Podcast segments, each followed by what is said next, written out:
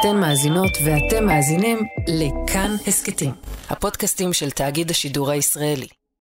היי, אתם ואתן על חיות כיס, אני צליל אברהם. ואני שאול אמסטרדמסקי. שאול, לפני שנתחיל, כמה שאלות. אה, גברת, אני כבר עניתי על המפקד, כאילו תעשו סדר בניירות שלכם שם? לא, זה... זה עוד שאלות. אה, עוד שאלות, בבקשה. האם אתה עובד מהבית מעבר לשעות העבודה הרשמיות? תראי, מאחר שאין לי מושג מה שעות העבודה הרשמיות, כי אנחנו עובדים around the clock, נראה שהתשובה היא כן. האם אתה עובד בסופי שבוע? תמיד, לעיתים קרובות, לעיתים רחוקות, אף פעם לא. אז אני כבר 15 שנה במקצוע הזה, פעם זה היה תמיד, אחרי זה זה ירד לעיתים קרובות, ועכשיו אני איפשהו בין לעיתים קרובות ללעיתים רחוקות, תלוי אם יש לי פרק של חיות כיס. Hmm. האם אתה מדבר בטלפון או מסתמס בענייני עבודה אחרי שעות העבודה? תראי, מאחר שאין לי מושג מה שעות העבודה, אבל אה, שנינו נודה שהסתמסנו אחד עם השני בשעות מאוד מוזרות של הלילה. האם אתה עובד בחגים ובחופשות? יס. האם אתה עובד כשאתה חולה? לא, כשאני חולה אני לא עובד, כשאני חולה, אני חולה. יופי, זה משמח אותי. אז לפי סקר של המכון הישראלי לדמוקרטיה, אתה לא לבד. הסקר שהוצג בכנס אלי הורוביץ ב-2019 מראה שכמעט חצי מהישראלים עובדים מהבית מעבר לשעות העבודה, 80 אחוז עובדים מהטלפון אחרי שעות העבודה, 40 אחוז עובדים כשהם חולים, ובערך רבע עובדים בסופי שבוע, בחגים ובחופשות. רק שבזמן האחרון משהו השתנה. הדבר הזה שפעם היה מובן מאליו, הפך להיות עניין ששוק העבודה סוער סביבו, ועובדים ומנהלים ומנהלות לא מפסיקים לדבר עליו. באופן כללי בשנה האחרונה שוק העבודה כל פעם גועש סביב משהו אחר, עובדים מתפטרים, דורשים גמישות, שכר גבוה יותר, לא מוכנים לחזור למשרד, ועכשיו גם דורשים איזון חיים עבודה טוב יותר. ועל זה יהיה הפרק שלנו השבוע, על המשא ומתן החדש בשוק העבודה. האם חיי העבודה שלנו יצאו לגמרי מאיזון? מה קורה כשחלק מהאנשים מחליטים שזה לא מתאים להם יותר? והאם אנחנו לקראת חוזה עבודה חדש?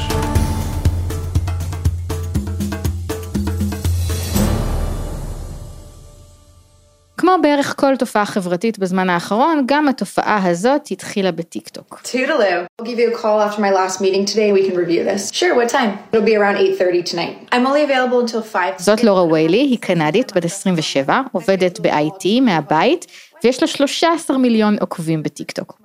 בסרטונים שלה יש דיאלוגים שבהם היא מנפנפת מנהלים וקולגות שמנסים לגרום לה לעבוד מעבר לשעות העבודה או מעבר להגדרת התפקיד שלה. קצת קשה להבין מה קורה בסרטונים האלה בלי לראות אותם, כי היא משחקת את שני הצדדים של הדיאלוג, ככה זה בטיקטוק, אז אנחנו נתרגם אותם. היי, hey, uh, שלומקי עזב, אז אתה תיקח על עצמך מעכשיו את המשימות שלו. אוקיי, okay, אנחנו מגייסים מישהו במקומו? כרגע לא, אנחנו לחוצים בתקציב. אה, אז אני לא מעוניין, תודה. והנה עוד אחד. Uh, יש לי שיחת ועידה בשמונה ואני אתקשר אחר כך לעדכן אותך מה היה. יום העבודה שלי נגמר בחמש, אבל אני יכול למצוא לנו זמן לשיחה מחר. לא, אני אתקשר הערב, זה רק כמה דקות. לא, אני לא פנוי הערב. את יכולה לכתוב לי מייל, אני אקרא אותו מחר בבוקר. ויילי היא רק אחת מתוך אין ספור טיקטוקרים משפיענים בתחום האיזון עבודה חיים. אפשר לקרוא לתופעה הזאת גם אנטי וורק, או ההתפטרות הגדולה, או ההתפטרות השקטה.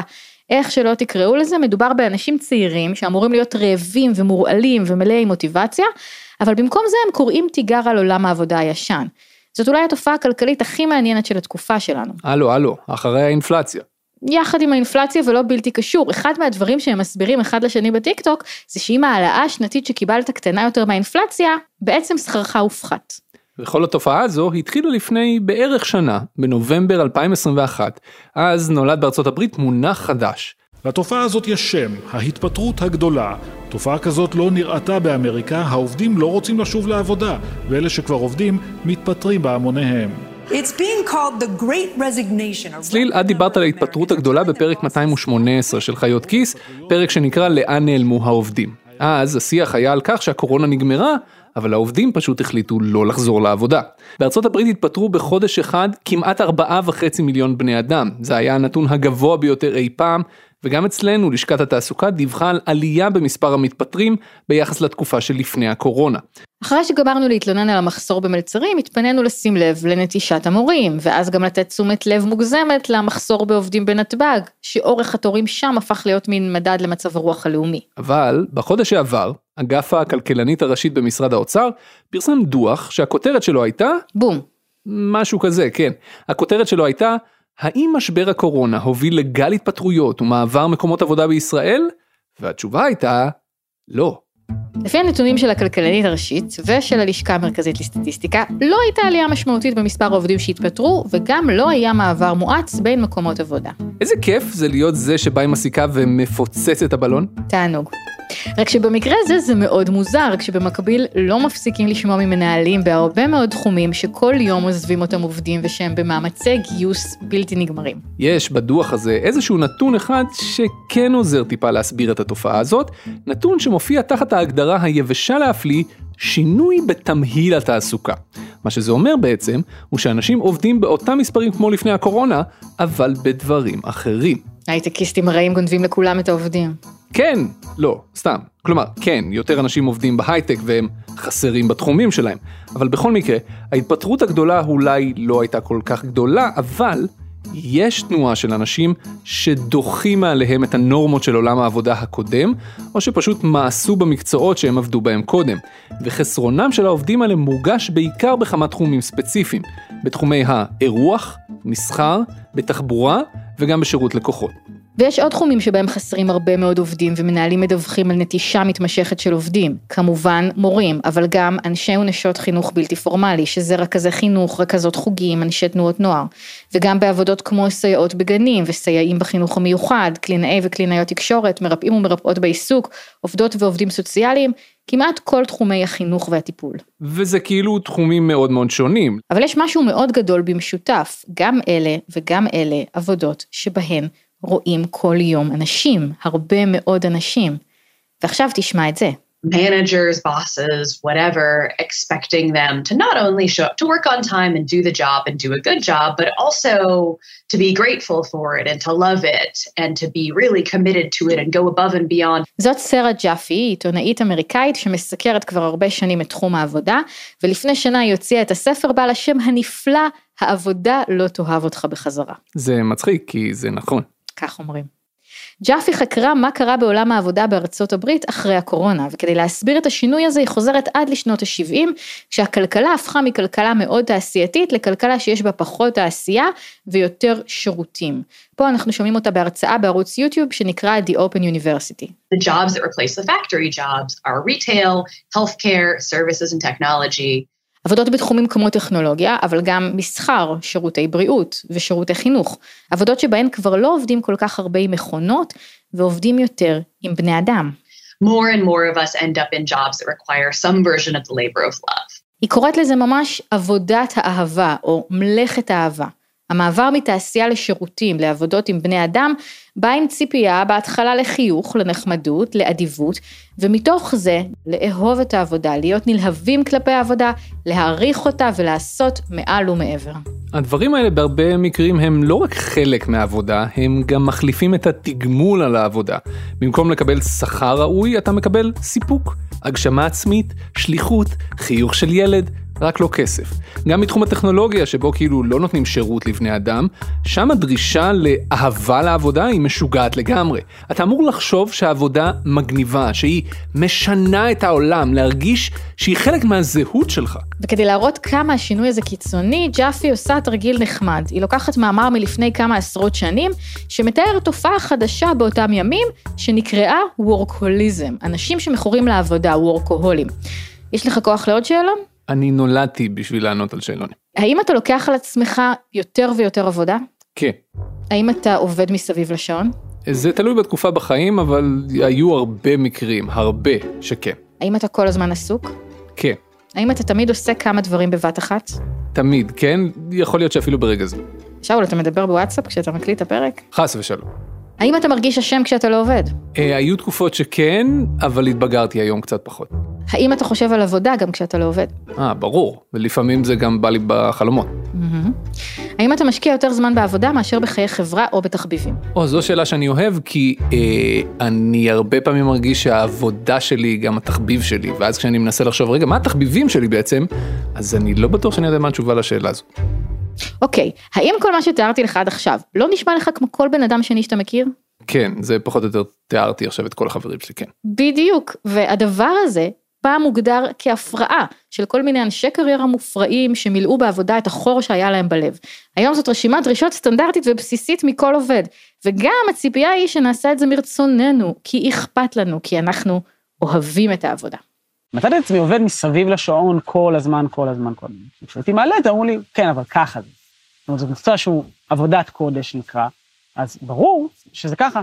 זה דורון שבתאי, הוא עובד סוציאלי, הוא גר בשדרות, ועד לפני כמה חודשים הוא עבד בפנימייה. פגשתי אותו קצת אחרי שהוא עזב את העבודה שם, כי נמאס לו לעבוד בחצי משרה בהתנדבות. ובעצם כל מה שאנחנו אומרים על לאהוב את העבודה, להיות מחויבים לעבודה, להרגיש מסירות לעבודה, אפשר בעברית להגיד את זה בשלוש מילים שעובדים סוציאליים מאוד שונאים לשמוע, זאת עבודת קודש. זה איזשהו מצב שבו כאילו אף אחד לא אשם ואפשר להבין את כולם, אבל הציפייה היא שעובד סוציאלי ב-75% משרה, גם יטפל בעשרה נערים, וגם יהיה אחראי על עשרה תיקים, וגם יהיה אחראי על קשר עם עשרה הורים, וגם יהיה אחראי על איך המקום נראה, ומה הילדים אוכלים, וכל פעם שיש משהו שהוא יהיה זמין בטלפון. מה שדורון מתאר מאוד נפוץ אצל עובדים סוציאליים, אבל לא רק, זה קורה בהרבה עבודות בתחום הרווחה, בחינוך, בעמותות, וגם במגזר הציבורי, וגם במגזר הפרטי. נשלם לך על 75% משרה, אבל קריצה קריצה, כולנו יודעים שאתה תעבוד יותר מזה. בסופו של דבר דורון עזב את העבודה הזאת ועבר לעבודה אחרת בתחום הרווחה שבה אולי הוא לא מרוויח הרבה, אבל כן משלמים לו על כל שעה שהוא עובד וזה משום מה עניין עקרוני מבחינתו. אוקיי, okay, אבל כל זה נכון כבר כמה עשרות שנים. מה קרה עכשיו שגרם לאנשים לשים לב לזה? אז לשרה ג'אפי יש כל מיני תשובות, אבל כולן קשורות לאיזה וירוס שהסתובב כאן בשנתיים וחצי האחרונות, וגרם לאנשים להיזכר שעבודה היא בסופו של דבר עסקה, בסך הכל עסקה כלכלית בין שני אנשים. היא מדברת על כמה קבוצות של עובדים. הקבוצה הראשונה זו הקבוצה של מה שנקרא העובדים החיוניים. העובדים החיוניים אלה העובדים שהמשיכו לעבוד רגיל בקורונה, קופאיות בסופר, מחסנאים, עובדים במפעלי מזון, וגם עובדי מערכת הבריאות למשל, וחלק מאנשי החינוך. האנשים האלה עבדו תוך כדי שהם סיכנו את החיים שלהם. הרבה פעמים בלי שהיו להם אמצעים באמת להגן על עצמם, או שהם היו צריכים להילחם על זה שיהיו להם אמצעים כאלה. לפעמים הם או קולגות שלהם חלו בקורונה, ומה שהם גילו זה שלמעסיקים שלהם לא כל כך אכפת שהם ימשיכו לחיות, או אם נשתמש בשיח האהבה של מקומות העבודה, נשבר להם הלב. העבודה שלהם הייתה חיונית, אבל הם עצמם לא חיוניים. כל עוד הקופה מתקתקת, העסק עובד, יש רופא במרפאה, יש בייביסיטר לילדים, זה הרבה יותר חשוב מאשר לשמור על הבריאות שלהם. כן, ואחרי שאתה מגלה את זה, כבר הרבה יותר קשה לך לראות את העבודה שלך כשליחות, או משפחה, או ייעוד, או אהבה. זו דרך ממש מצמררת להסביר את מה שקרה בקורונה, אבל לא כולם המשיכו לעבוד כרגיל מבלי שלבוסים שלהם היה אכפת אם הם יחיו או ימותו, זה קצת קיצוני, אפילו הרבה קיצוני. מה עם כל היתר? אז היא מדברת על שתי קבוצות נוספות, אלה שעבדו מהבית תוך כדי טיפול בילדים והתמודדות עם חרדות וסטרס, והם פשוט שחוקים לחלוטין, אנחנו נדבר עליהם שוב עוד מעט. ואלה שפוטרו, שהם פשוט פוטרו, פיטרתם אותם. כאילו מה, אתם מצפים שהם יחזרו בעצם? משהו כזה, גם בארצות הברית וגם פה הייתה מדיניות שמאוד הקלה על המעסיקים לפטר. היום חלק מהמעסיקים האלה מאוד מתקשים לגייס עובדים, אבל מה שהיא אומרת זה שגם פה הפיטורים הכל כך קלים ומהירים האלה הזכירו לעובדים שמאחורי הדיבור על משפחה ואהבה וייעוד, יש פשוט דיל כלכלי, ואפשר לחתום ואפשר לא. אז כל האנשים האלה שקצת נשבר להם והם רואים היום את העבודה קצת אחרת, הם לא יכולים לא לעבוד בכלל, אבל הם כן יכולים לשנות את המקום של העבודה בחיים שלהם. Quiet quitting, a trend that's beyond viral, it's gone global. According to a new Gallup poll, it's at least half of the workforce today, a staggering number. זה התפוצץ בבת אחת בכל אמצעי התקשורת. לא בעולם, כן בארצות הברית, וכן כאן בישראל. בכל פעם שהגיתי את המילים המפורשות חטפתי סילונים של כעס, אז ננסח את זה במדויק. מי שהמציאו את התופעה הזאת בטיק טוק, כינו אותה התפטרות שקטה. אבל, בניגוד להתפטרות הגדולה, פה ממש ממש לא מדובר בהתפטרות. או כמו שמישהו בטוויטר כינה את זה, השנה היא 2022 ולעשות את העבודה שלך נקרא להתפטר. כן, אז הציעו לי לומר נסיגה, או נסיגה שקטה, או acting your wage. בכל מקרה, הרעיון המהפכני שחוצה את שוק העבודה, הוא לעשות את העבודה שלך. מטורף. או אולי, לעשות את העבודה שלך בזמן שמוקצה לך לעשות אותה, ובמשאבים שנותנים לך. פורץ דרך. התופעה הזאת של אה, להפחית את מידת המאמץ שלי כי, אה, כי אני לא מקבלת את מה שאני רוצה, זה דבר עתיק. זאת אומרת, 60 שנה בתחומי הניהול, אה, יש פה פשוט איזשהו הייפ סביב המונח הזה כרגע. זאת פרופסור שרון טוקר, השיחה שלנו התקיימה בזום כי שתינו הרגשנו קצת לא טוב באותו יום, והנושא הזה שכולם מדברים עליו עכשיו מעסיק אותה כבר שנים רבות.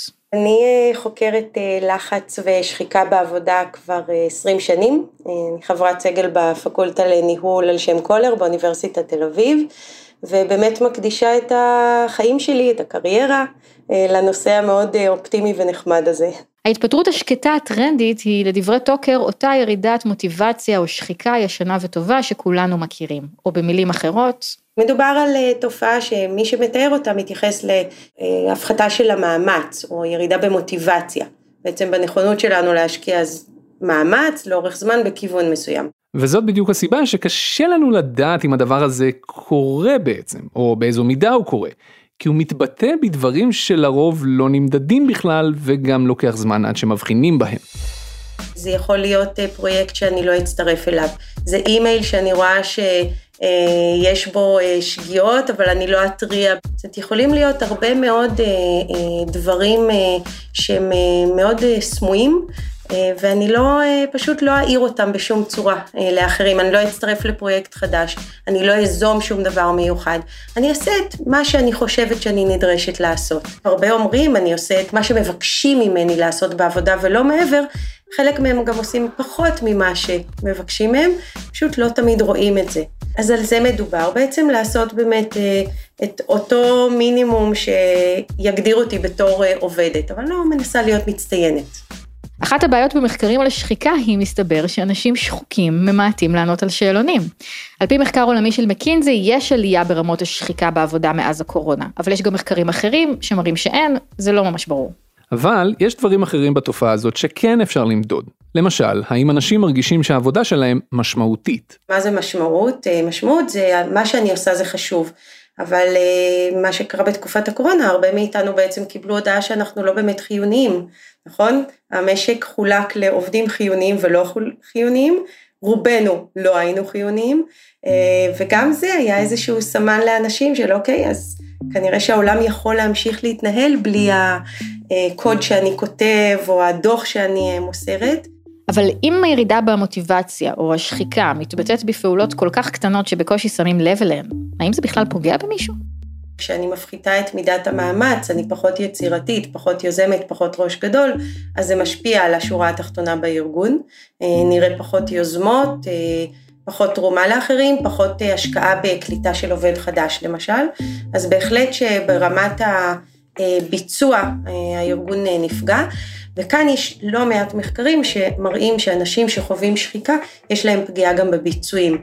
זה יכול להיות דברים בסיסיים כמו לעשות יותר טעויות, לשים לב פחות לחריגה מדברים שאני אמורה לעשות. אני פחות נחמדה, אנשים שעובדים במתן שירותים ללקוחות לא מצליחים לעשות את זה, וכמובן גם, גם היכולת להשקיע מאמץ לאורך זמן, לאורך היום, גם נפגעת. אז חותכים יותר מוקדם הביתה, יותר חופשות מחלה, אז בהחלט יש הרבה פגיעה. אבל השחיקה הזו היא לא רק תוצאה של כוח עליון, של מגפה שאף אחד לא אשם בה. כשמקשיבים לאותם אנשים שמדברים על זה שהם מצמצמים את המאמץ שלהם, הם די אומרים לנו מה שחק אותם. הם מדברים שוב ושוב על אותם דברים, על עבודה מסביב לשעון, ציפייה להגדלת ראש וזמינות תמידית. הנטייה הזאת של אה, ליצור קשר עם העובד, לצפות ממנו להישאר שעות נוספות וכולי, היא משהו שהוא מאוד מאוד נטוע בתרבות האמריקאית, שמאוד משפיעה עלינו, ולעומת זאת באירופה, ברבות מהארצות שם מאוד מאוד ברור שכשיום העבודה מסתיים בחמש הוא מסתיים ולא יוצרים קשר. ביקשנו מהמאזינים שלנו לספר לנו מה שבר אותם, מה היה הרגע שבו מקום העבודה שלהם חצה את הגבול מבחינתם ושהם היו צריכים להגיד עד כאן. זה מה שסיפרה לנו שי. אני עצמאית שעובדת בתוך חברה באופן קבוע, ואני הבנתי שיש בעיה עם צורת ההעסקה הזאת כשהם ביקשו ממני לעבוד כשהייתי חולה, וכשהם התחילו לדרוש ממני לעבוד ימי שישי, כשאני ממש אמרתי להם שאני ממש לא מתכוונת לעשות את זה, עזבתי לחודש, טסתי לחו"ל, וכשחזרתי בעצם הרגמנו את הכל מחדש, והדברים מתנהלים עכשיו הרבה הרבה יותר טוב. אבל הם לא הבינו שהבקשות האלה לא סבירות בעליל. מה שמדהים אותי בסיפור הזה זה שאפילו לא מרגישים צורך לשלם לך משכורת כדי להרגיש בעלות על כל הזמן שלך. וזה מה שרועי סיפר לנו. עבדתי בחברת סייבר, והייתי מגיע בשעה וחצי, או אולי אפילו שבע, וחותך בחמש. ויום אחד ה-CTO שלי אמר לי, תקשיב, אתה לא נמצא פה, אתה הולך לפני המנכ"ל שלך, ואמרתי לו, תקשיב, אני, אני כאילו עושה יותר שעות מכולם, מה, מה הבעיה פה? הוא פשוט אמר לי, אתה לא נמצא במשרד, וזה פשוט לא נראה טוב. בנקודה הזאת הבנתי שאין שום איזון בין החיים לעבודה, ומשהו פה דפוק מהיסוד. עוד כמה סיפורים שסיפרו לנו בטוויטר על ההשתלטות המוחלטת של מקום העבודה על הזמן של העובדים. מישהו למשל סיפר שהוא עזב ארגון שבו מנהל משאבי האנוש ציפה מכל עובד להגדיל ראש ולעשות שעות נוספות כל חודש. מישהו כתב שבמשרד האדריכלים שבו הוא עבד הציפייה הייתה לעשות 30 שעות נוספות כל חודש בלי לדווח, בלי לקבל על זה שכר. אחות סיפרה שעבדה במחלקה בבית חולים שבה היה מקובל שאחיות נשארות עוד חצי שעה אחרי שהן מחתימות כרטיס. מישהו שעבד בסטארט-אפ התלונן על חוסר ההפרדה בין חיים ועבודה וקיבל את התשובה, זה סטארט-אפ, תעבוד עד 12 בלילה אם יהיה צורך. מישהו סיפר, עשיתי בדיוק את מה שנקבע לי בתוכנית העבודה, ונמנעתי מלכבות את השריפות שהבוס שלי שלח אותי אליהן. עמדתי בדיוק בזמנים ובמשימות שנקבעו לי, ובכל זאת פוטרתי בסוף השנה.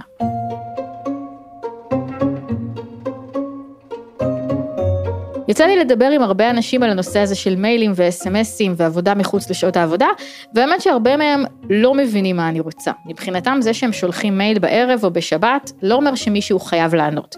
הם שולחים ושהעובד או הקולגה יענה מתי שהוא רוצה. זאת נקודה מאוד חשובה שאת מעלה ועל זה גם יוצא לי לדבר הרבה מאוד. אני שואלת אותם, האם כששלחת את המייל ביום שישי, צירפת לו? ממש טקסט שאומר, שלחתי את זה ביום שישי כי זה נוח לי, אני מבקש שלא תעני על זה לפני יום ראשון, והם כולם עונים בשלילה. כמנהלת, כשאני שולחת את זה, אני בעצם מאותתת לעובדת שלי, אני מבקשת ממך לענות. הרבה פעמים מה שנכתב בהודעה גם לא ממש נחשב כעבודה, כי הרבה פעמים זה רק רעיון שהיה למישהו, או רק לחשוב על משהו, או שישלחו לך משהו, מין משהו כזה שלוקח רק 20 שניות, זה לא באמת אמור להרוס לך את כל השבת. אבל זה כן, גם אם לא ענינו להודעה. קודם כל זה חדר לנו כרגע לסיסטם, כי אני יודעת שיש לי עוד משהו לטודו ליסט של יום ראשון בבוקר. זאת אומרת, זה יושב לי שם גם אם לא עניתי באותו רגע, אני לא יכולה לא לחשוב על המטלה הזאת שהתווספה. אה, זה גם מבהיר לי שבעצם למנהלת שלי אין הפרדה בין בית לעבודה. אז אם אצלה אין הפרדה בין בית עבודה ואם אני שואפת להתקדם אז יכול להיות שזה מה שמצופה ממני. בעצם היא מאותתת לי שהדרך להתקדם למשרה ניהולית או לתפקד כמנהלת בארגון הזה זה לעבוד בסוף שבוע. ואני חושבת שבלי ששמנו לב הדבר הזה הוחמר עוד יותר בשנים האחרונות, פשוט בגלל שכלי העבודה העיקרי בהרבה ארגונים הפך להיות וואטסאפ. שרון מסבירה שהרבה יותר גרוע מלשלוח מייל זה לשלוח וואטסאפ. וואטסאפ הרבה יותר חודר לחיים הפרטיים. כדי לראות את המייל, כדי להגיב, את, את, יש איזושהי פעולה שאת צריכה לעשות, להיכנס למייל ארגוני. וואטסאפ היום מעורבב עם החיים הפרטיים שלנו, וזה שם, כל פעם שאני אפתח ואראה האם הבת שלי שלחה לי עכשיו הודעה, הוואטסאפ הזה מהקבוצה של העבודה מהמנהלת נמצא שם. זאת אומרת, אני לא יכולה להתעלם מזה. והערבוב הזה בין הוואטסאפ הפרטי לתקשורת של העבודה והמיילים בכל השעות, זה משהו שהתגבר בקורונה? חד משמעית. כי זה הפך להיות אמצעי תקשורת. למעשה בחלק מהארגונים אנחנו יודעים שהעובדים לא חזרו עדיין לשגרת עבודה במשרדים, אה, ולכן כן התקשורת הזו הפכה להיות אה, תחליף בעצם לדפוק רגע על הדלת שלך ולומר משהו. אז זה סוג של דפיקה בדלת, היא רק דפיקה בדלת בלתי פוסקת, והיא באמת מאוד מעורבבת עם החיים הפרטיים שלנו, זאת אומרת זה ממש באותה פלטפורמה, בעצם אם קודם הייתה לי כתובת מייל פרטית, הג'ימייל שלי והכתובת של העבודה, אז עכשיו תיבת הדואר שלי משולבת ואני לא יכולה לעשות ההפרדה. האמת היא שבזה אנחנו אפילו יותר גרועים מבארצות הברית, כי שם בהרבה מקומות משתמשים בסלק, שזו אפליקציה למקומות עבודה. מה שאומר שבטלפון יש לך את האפליקציית אס.אם.אסים שלך, שאיתה אתה מתקשר עם חברים ומשפחה, ואת שיחות העבודה עושים בסלק. ובסלק אפשר לרדת מזמינות, ואפשר לא לפתוח את הסלק אחרי שעות העבודה. כן, לעומת זאת בישראל בדרך כלל מסתמכים על הוואטסאפ שהוא חינמי ויש אותו לכולם, וזה מה שמקריס סופית כל טיפת הפרדה בין עבודה לחיים, ושוחק אותנו יותר מהר. האמת שהרבה פעמים נראה לי שלארגונים לא כל כך אכפת שהעובדים נשחקים. כלומר, אם שמים לב שיש עובד שחוק, אז פשוט מחכים שהוא יעזוב. וזה קשור לשחיקה של המנהלים והמנהלות, שנשחקים יותר מהר מכולם. ובעצם מה שראינו שמנהלים ומנהלות בתקופה הזאת, כמות הדרישות מהם הייתה אדירה. והם לא יכלו בעצם לשים, אה, קודם כל לתת לעצמם את הזמן שהם צריכים כדי להתאושש, למשפחה הם כל הזמן נדרשו להיות זמינים, לתפקד בסביבה שהיא מאוד מאוד קשה מבחינתם, ועכשיו כשכביכול חוזרים לשגרה והם צריכים לתפקד, גם הם מוצאים את עצמם במלכוד, כי לחלקם מאוד מאוד נוח לעבוד אה, מהבית, אבל כמנהלת זה יצטייר עוד פחות טוב מאשר עובדת שנשארת בבית, נכון? אז הם מחויבים יותר להגיע לארגון, להראות את הפנים שלהם, הם מחויבים לשמר את המוטיבציה של העובדים שלהם, כשהמוטיבציה שלהם כמנהלים נפגעה.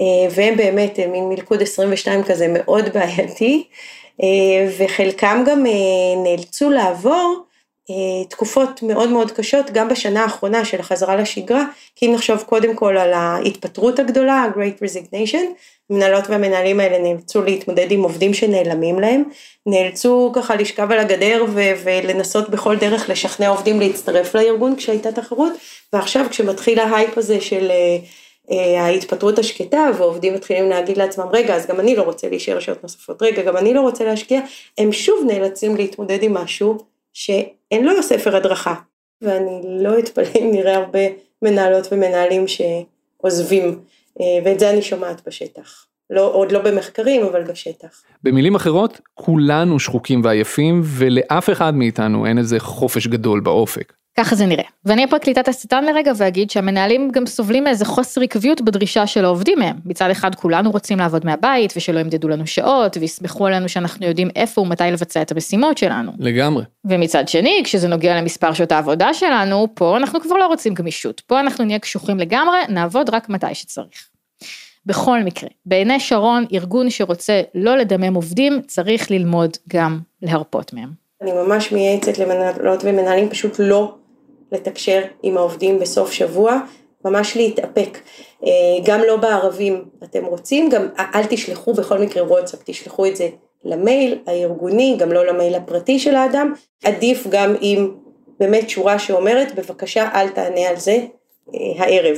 אני מבקשת, שלחתי את זה כי לי נוח. התוספת הקטנה הזאת היא מאוד משמעותית.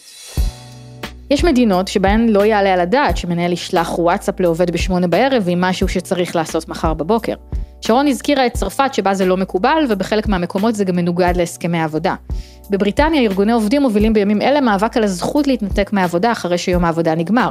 ובגרמניה מקובל בחברות גדולות שכשעובד בחופשה המיילים שלו פשוט נמחקים, לא מחכים לו שהוא יבוא להתמודד עם הקטסטרופה ויעבוד כפול. שזה דבר מדהים בתור מי שנמצאים במדינה שבה לא רק שהמייל לא נמחק, גם מכתבים אותך כשאתה בחופש, ככה שתוכל להתעדכן, כי אתה בטח נורא סקרן לדעת מה הולך בזמן שאתה לא נמצא ואתה בחופש איפשהו על הים או משהו. מה, אתה לא? אבל זה נשמע כמו משהו שקשה לדמיין שיקרה בישראל. זאת באמת עצה שלא עולה שום דבר, בניגוד ללהעלות שכר או להוריד שעות, שזה ממש מצריך משאבים. היא מצריכה רק שינוי תרבותי. ושינוי תרבותי זה אחד הדברים שהכי קשה לעשות. ובכל זאת, אפשר. הגדרנו שמנקודת זמן מסוימת אסור לשלוח מיילים בנושא עבודה ווואטסאפים וכולי, מהשעה שלוש אה, ביום שישי אה, ועד אה, לצאת שבת בתשע בערב. זה עורך דין שימי פראג'. סמנכ"ל משאבי אנוש של מכבי שירותי בריאות. עכשיו, מכבי שירותי בריאות זה לא איזה מפעל קרמיקה קטן שנסגר בחמש ואין בו מצבי חירום, הם מתעסקים בדברים די חשובים ודחופים. יואו, איך אני בטוחה שקרמיקאים הולכים לשלוח לנו מיילים ולהעמיד אותנו על טעותנו. בכל מקרה, כן, הם התעסקו בדברים הכי חשובים, דחופים ומצילי חיים, כל הקורונה. ואז הם הבינו שהעובדים שלהם שחוקים ושצריך לעשות משהו. צוותי מכבי, העובדים, המנהלים, הרופאים, אה, האחיות וכל המטפלים, כולם אה, בעצם אה, עבדו 24/7 בשנים האחרונות, היו בחזית הלחימה, אז מתוך אה, פרואקטיביות ויוזמה החלטנו שאנחנו נטפל בהון האנושי. אחרי שנתיים וחצי שבהן עובדי מכבי התרגלו לעבוד בכל שעה ומכל מקום, פראג' והעמיתים שלו הבינו שזה הזמן להחזיר את התרבות הארגונית למקום שפוי יותר. עוד צעד שהם עשו הוא להורות לעובדים להעדיף מייל על וואטסאפ. ביקשנו מאנשים לחזור לעבוד יותר במייל. יש איזשהו עניין של uh, תחושה. ברגע שעובד מקבל uh, וואטסאפ ולא מייל, אז התחושה היא שהדבר דחוף, ואם זה ככה, אז אנחנו מצפים שהתעבורה בוואטסאפ תיוחד לדברים יותר דחופים. מתי אנחנו מצפים שאנשים יעבדו במייל, מתי בוואטסאפ, לייצר איזשהו מדרג, איזשהו תעדוף של הכלים האלה, מתוך אה, הנחה, עוד פעם, שאנחנו בזמן שגרה, ואפילו הגענו לרמה שהגדרנו עד כמה שאפשר, כן, כשאנחנו רואים שיש דברים שההתכתבויות מעמיסות כבר, וכולם כותבים לכולם, ויש במייל עושים השב לכולם, והמיילים מצטברים, מתי עוצרים לרגע ומרימים את הטלפון כדי לסגור דברים מהר וקל. אז מסתבר שכשרוצים, אפשר. אנחנו מסתכלים על הדברים האלה בצורה כל כך דטרמיניסטית, אלה נורמות העבודה בישראל וזאת התרבות הארגונית הישראלית, אבל הנה, הנה בא ארגון גדול, הוא מחליט לשנות את זה, ומסתבר שזה אפשרי. כולנו עוד זוכרים שלפני לא הרבה שנים לא היה וואטסאפ, ועבדנו במיילים. כנראה שזה לא כזה בלתי נתפס לעשות את זה שוב. שימי פראג' גם לא חושב שהוא מפסיד משהו מזה שהוא משחרר את הוואטסאפ של העובדים שלו ואת הוויקנד שלהם, להפך. אנחנו מבינים שגם מה שקורה בעבודה לעובדים משליך על הבריאות שלהם ועל מה שקורה להם בבית. כולנו לוקחים את מה שקורה בעבודה גם אחרי שעות העבודה, וחושבים על זה ומעסיקים אותנו, ואם אנחנו נדע בשעת שגרה לקבוע איזה שהם כללים שהם uh, ממש uh, יחזקו את העובדים, אז אני בטוח שבשאר ימות השבוע העובדים הם ייתנו את כל כולם. ויש כמה מדינות נאורות שמנסות לעבור לשבוע עבודה של ארבעה ימים. יש פה ושם כמה ניסיונות והם כנראה די מוצלחים. אנחנו עדיין מנסים במאמץ רב לעבור לשבוע עבודה רק של חמישה ימים ולא שישה או שבעה. אולי עוד נזכה לראות את זה.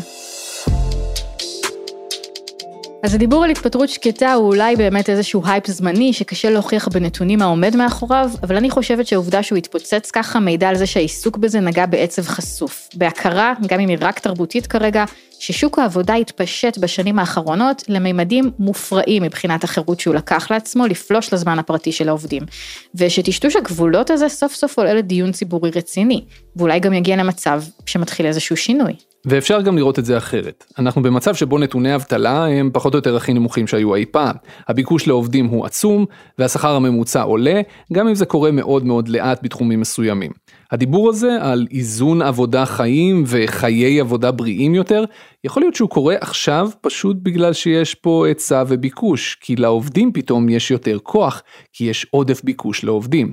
ואם לא יהיה כזה עודף ביקוש לעובדים, יכול להיות שכל הדיבור הזה פשוט יגבה מעצמו. זה כנראה גם וגם, ובכל מקרה אני חושבת שאפשר לקרוא את מה שאנחנו רואים פה כאיזשהו משא ומתן, משא ומתן שמתרחש בחלקו ממש בחדרי המשא ומתן בסכסוכי עבודה פורמליים, כמו שקרה עם המורים וקורה עם המתמחים והסייעות ונהגי האוטובוסים ועוד ועוד, אבל גם כסכסוך עבודה לא פורמלי של עובדים לא מאוגדים, שפשוט לא מוכנים לקבל יותר את חוזה העבודה הישן ממקום העבודה, והם מבטאים את זה איך שהם יכולים להרשות לעצמם. אם אתם רוצים לספר לנו איך זה בתחום שלכם, בענף שלכם, אם עשיתם שינוי בתור מנהלים או מעסיקים באיך שאתם מתייחסים לעובדים שלכם, אם יש לכם נקודת מבט שלא חשבנו עליה, על איך זה להיות מנהל בתקופה הזאת, אנחנו נשמח לשמוע, כתבו לנו בטוויטר או בפייסבוק. אנחנו חיות כיס, ההסכת הכלכלי של כאן. העורכת שלנו היא נועה בן הגיא, עורך כאן הסכתים הוא ניר גורלי. את הסאונד עורך אסף רפפורט בסיוע של נועם ברלכיס. בצוות חיות כיס חבר גם אלון אמיצי. ניתן להאזין לכל הפרקים שלנו בכל יישומון הסכתים ובאתר כאן. תודה שאול אמסטרדמסקי, אני מאחלת לך תמיד למצות את כל ימי החופשה שלך. תודה רבה צליל, אני מקפיד על זה, שלעולם לא תצטרכי לפתוח מחשב בזמן מחלה. ותודה רבה לכם שהאזנתם.